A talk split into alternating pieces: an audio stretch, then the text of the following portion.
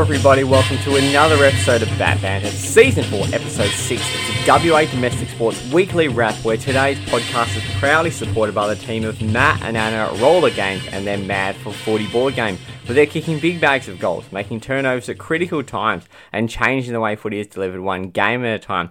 That's what this new AFL inspired board game is all about. And you can find them on at Roller Games on Instagram, Roller Games on Facebook, and rollergames.com.au to find a bit more about them, but more importantly, to get your hands on a mad for footy board game for you and the family. And, uh, pretty uh, pretty busy weekend, uh, but unfortunately not much of a successful weekend. So let's just dive in, see how it all unfolded. Firstly, for our Perth Lynx. Off the glass, good body on body. McDonald, A Mac with an A grade finish. Wow. Turning around on that occasion is McDonald. Star import. Atwell comes up with the steal and the basket. Boy, she's been impressive. Here's McDonald. Now, this undefeated team made their first trip away to the South Side Flyers on the East Coast, and whilst it was a game that went down to the wire and one to watch for the non Lynx fan, uh, didn't go the way that they wanted, going down eventually 92 94. Actually, still led by 9 points with 5 minutes 30 to go in the fourth quarter, conceding the final 5 points of the game and missing an opportunity to tie it up through both Aari McDonald and even the putback from Emily Potter. Now, talk about wanting to make a statement and jump out of the gate. Well, they did just that, the Lynx ladies, putting on a 32 to 17 first term, 71% from two point land on 10 of 14, and they followed that up with a plus 5 um, second quarter as well. So they went into halftime 20 points positive in a, which is just what you want. But that didn't dissipate that that uh, sort of dissipated so quickly. Um, absolutely fell off the cliff in their intensity, and what brought them to the huge lead in the first place? They gave up 30 points in both the third. Uh, they actually gave up 11 of 13 two pointers and 15 to 5 rebounds and 30 points in the in the fourth. 11 of 16 for the Townsville Fire uh, not the Townsville Fly, should I say, the Melbourne Boomers, five of the Southside Flyers will get it right eventually. Five of seven at 71% from three point land. So you can't give up these kinds of numbers and expect to stay in the game. Um, they actually lost the second half, minus 22. They were overrun big time in the end. Uh, despite having seven more goal, uh, field goal attempts, they only shot at 43% and just seven of 26 at 27% from three point land. Whilst in a close game, 17 of 22 from the free throw line at 77% cost them. Now, with the biggest lead of 21 points, they had 23 to 4 fast break points. We know that that's their game plan, and they had plus 8 points from turnovers.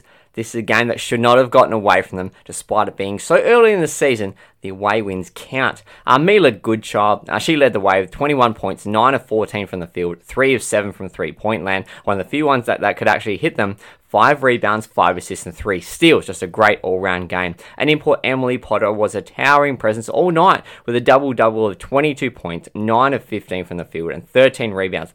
As the top five all had double digits, but it was their just eight bench points that couldn't give them the push they needed when the starters had to make it to the bench. Now, this is with a bit of a caveat for sure. Um, firstly, all, all their starting five played a minimum of 30 minutes, but there were late outs in Steph Gorman, Alex Ciabattoni, and Ash Hannon all unavailable, so that certainly made a bit of a difference. Now, it was not an easy game to bounce back from either, tackling the semi final conquerors on Saturday. Townsville Fire with new recruit and former Lynx captain and stalwart Sami Whitcomb. It was the same old story, however, from the previous game. Uh, the girls showing a really strong first half, only to fade out in the second. The girls went down 76 to 92, not as close this time. And heading into half time, they were actually leading by four points in what was an evenly matched first two terms before simply not coming out of the change rooms after the main break. They put on just 10 points in that third term and they gave up 28 with a minus, uh, two point differential going into the last quarter and they just didn't even get close to reducing the margin. Poor shooting has again not helped the Lynx, shooting at just 39.7% up against Townsville's 49%, got it right this time, uh, and 35% uh, from three point land up against Townsville's 52%. It's not going to help you win or stay in games at all, with the Fire's 15 of 22 free throws, the only thing keeping them from extending that lead even further. Uh, looking at the disastrous third term, they were 3 of 17 versus 11 of 21. Uh, just from the field in general. They gave up 6 of 11 three pointers to Townsville, 7 to 0 turnovers that the Lynx uh, conceded, and also 4 steals. It was just a nightmare of 10 minutes for the girls. Uh, Amy Atwell, the vice captain, she performed admirably with 25 points and 7 rebounds, whilst Emily Potter back to back solid games, 18 points, 6 rebounds, and she tried all day. Now, with those losses, they've actually fallen down to 4th, and next Sunday they take on the top of the table, Melbourne Boomers, away in what will be just the challenge that they need to try and get this season, despite it being so early, back on track. All right, we're going to leave it for the basketball court. Let's make our way to the pitch. Talk a little bit of Perth Scorchers women. Handed shot squirts out to the offside. It is celebration time for the Perth Scorchers because the captain, the first overseas captain to lead their team to a win, and is the first win in the WBBL for the Perth Scorchers. They finished on top. They set. They've gone against the trend. Now, the girls were hoping to get back on track with two games left to play in the regular season to try and reclaim top spot first of the game up against the Melbourne Stars at the WACA. After being sent into bowl, they kept the Stars to what you probably would have thought was a par and chaseable total score of 6 for 157, with Amy Edgar and Lilly Mills the only bowlers to get one wicket and keep an economy rate in the 6, uh, in the 6 range. Whilst it was a tough night for friend of the show Piepa Cleary uh, with her 2 for 30 at 10 economy rate. Uh, the game was set up with a 101 run partnership. They just couldn't stop, uh, taking the Stars to 2 for 113 at 12.3 overs uh, before being slowed down from there. Now, the batting team didn't get off to a good start um, in regards to when uh, the Scorchers had their own opportunity. They went from 1 to 1, 1 for 1, should I say, 2 for 6, 3 for 19, all at just 4.4 overs. Then having wickets falling left, right, and centre, and not any momentum being built throughout the innings, giving up the last three wickets for just 16 runs, where for 20 overs, they could muster just 124 as their total score, going down in a very off effort for these uh, for these Scorchers. Amy Jones, who got 42 off 30, she was the only resistance in the chase, as the top three and Chloe Piparo managed just single digits. Now, could they bounce back on Friday up against Adelaide, the top of the table, uh, the team that's just led the competition for so long away? Not to be, it seemed. Uh, going down in another insipid and, to be honest, lackluster effort. Uh, being sent into bat, it could not have gone any worse, falling to 4 for 15 at 5.2 overs. Before a little fight back, I'm getting them to 5 for 62 at 11.4 overs, but then falling and giving up 5 for 42 to finish off the innings to dish up just 104 runs to defend. Suffice to say, it's not going to be close to being enough. Nat Sciver-Brunt and Sophie Devine got into the 30s, but just like and similar to the night before, five of the top seven did make it to double digits, and that's not going to be enough picking up only five wickets and actually couldn't stop the strikers chasing down the total with five overs to spare. Now, as a result, uh, they could not climb to the top of the table, but they will host the Challenger on Wednesday night at the WACA against the winner of the Eliminator, which is Brisbane and Sydney Thunder, coincidentally enough, also at the WACA ground on Tuesday, which is tonight when we're recording. Uh, with, well, we're recording in the morning, but it will be this evening, with the winner of that match to play Adelaide in the final.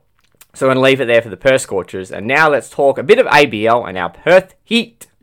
It's up in the air, and all you can do is watch. It's two home runs in a game for Jake Bowie. Now he punches this one deep right center field. Campbell looks up. That ball's gone. Three run shot, Jake Bowie.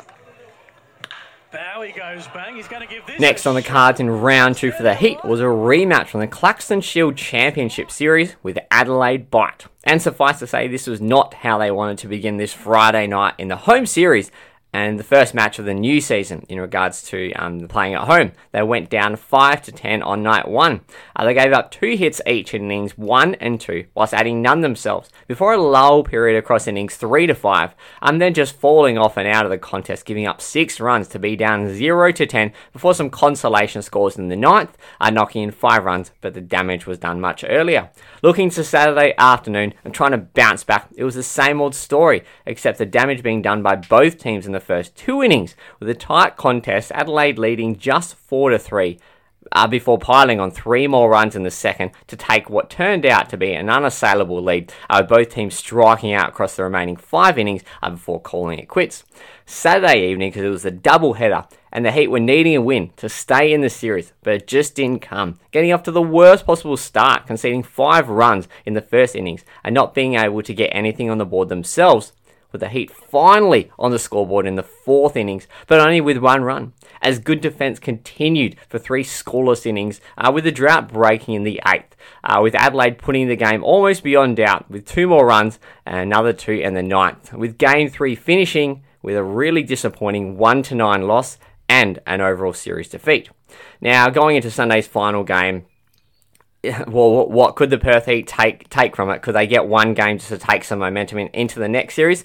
Well, it didn't look much better. Eventually going down 5-10, falling to, to 1-4 down at the conclusion of the second innings are certainly not insurmountable, but they closed the gap to two runs heading into the fourth.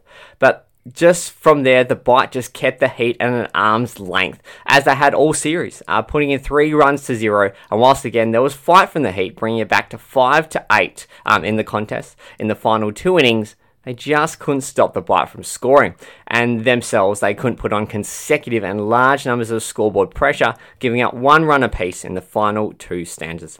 Uh, clearly, it was a miserable opening home series for the Perth Heat, with the standings reflecting that, uh, dropping to equal last uh, with with the Canberra Cavalry, who will be their next opponent in an away game, uh, with games from Thursday, Friday, Saturday, and Sunday. We're going to leave it there for the Perth Heat. Let's now talk all things the Perth Thundersticks, but just our women.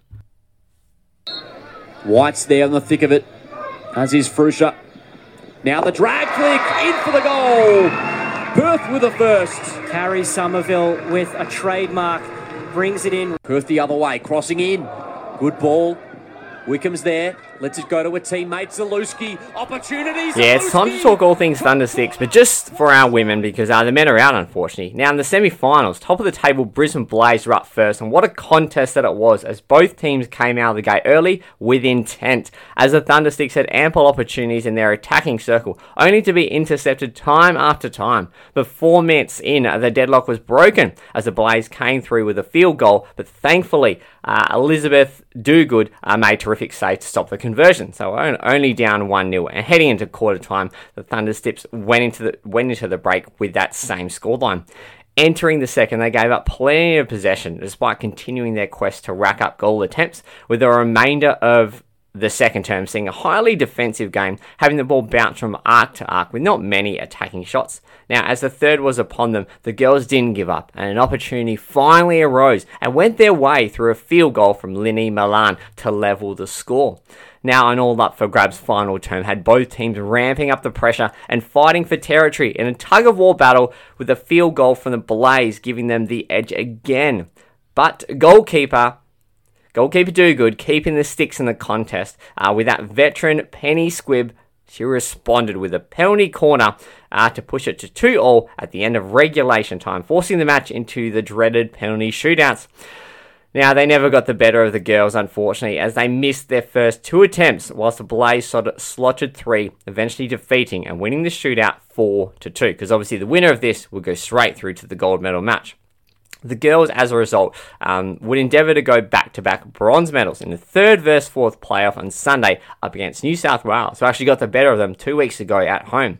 Now to that game, indeed, and what a contest it was as they looked to bounce back from a heartbreaking semi-final penalty shootout um, the day prior that we just discussed, with the first term resembling a territory battle between the two teams. Now, the t- in the 24th minute, um, this actually resulted in a fourth penalty goal score this season for Penny Squibb, holding a narrow 1 0 lead advantage of Thundersticks heading into the main break. But in the third term, the momentum certainly turned in favour of the Pride as they threw everything at the Thundersticks, but the defence stood up to the pressure and desperation from New South Wales, are driving the ball forward at every opportunity. But uh, of that heading into the final 17 minutes, the Thundersticks got the pride on the counter attack through a Karri Somerville Linny Milan combination as a result of a penalty corner goal uh, to give them a nice 2 0 lead with just over 7 minutes to play. The game is not done though, with one last twist in the form of a penalty stroke with five minutes to go. But thankfully, goalkeeper Duguid uh, stopped the conversion to not lead it to a tied game and another penalty shootout as the girls managed to hold on and run the final few minutes out for a 2 1 win and a third place or bronze medal victory. We're now going to leave it there for our ladies. Fantastic. And let's talk another ladies team. That means the Perth Glory women. Striking from range. Oh my! Great Charlie. Take a bow. Unbelievable strike. Coming in at a rate of knots. And the World Cup hero goes bang. It's two for Perth Glory. Now, the women were to go on the longest trip in the competition to New Zealand to tackle Wellington Phoenix with their undefeated bubble now having been burst. Uh, despite heading into halftime 1 0 up, then conceded two goals in the final 45 minutes to fall 1 2. Uh, Millie Farrow, via a drive into the box from Sophia Sakalis, gave the visitors the lead with her first goal for the club in the 21st minute, to then give up goals in the 48th and 61st uh, minutes. Uh, both goals a result of hesitant defending, with earlier shots from the Phoenix in the back end of the first half being stopped in their tracks. Excuse me. Uh, there was one last change and chance in the final 20 minutes with a super save, just stopping substitute Isabel Dalton's long range effort into the top corner to thwart the girls coming away with one point. Now, expected goals had Phoenix 2.04 goals up against 0.46 for the Glory. Uh, the Glory only generated seven up against Wellington's 23 goal attempts, 4 to 8 shots on goal, and 0 to 9 shots off goal. But curiously, the Glory had 13 more attacks and two more dangerous attacks, which is just unusual. But they could just never turn it into shots on goal with plus seven clearances completed by the Phoenix, as they sort of just clearly the Phoenix defended resolutely all game long. Now, there is a mini break for the women as they next step onto the pitch on Saturday, 9th of December versus Melbourne City away. Another good test for the team in purple. Now, let's quickly talk about the other team in purple, our Glory men. Glory, glory, Perth,